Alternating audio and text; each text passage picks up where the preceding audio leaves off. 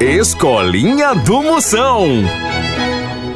Começando a aula de hoje com o aluno exemplar Carniça. Exatamente, doutor. Aluno Carniça, qual é o maior ovo do mundo? Ovo é o dele mesmo. Exatamente, professor. Vou lhe dizer agora. É o ovo de.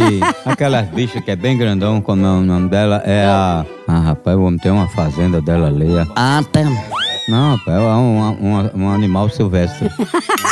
E- e está até em extinção. É uma. Tá bom, já pensou demais. Qual é o maior ovo do mundo? É uma ema ou uma siriema? Errou. Aluna Marisolda, sua crânia, qual é a ave que bota o maior ovo do mundo? O ovo de árvore. Olha, a criatura.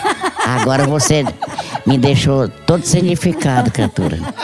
Uma, uma ave com ovo, criatura. Tu já viu ave sem ovo? Pra mim, a- de uma árvore é a raiz. Ele pensa que é a pé de planta, as plantas.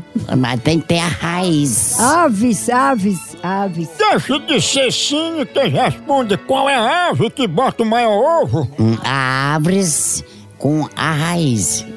Que se transforma a, a árvore. Essa aí pode comprar um saco de milho que é burra demais, ô bicha burra. Nossa senhora é feda, né?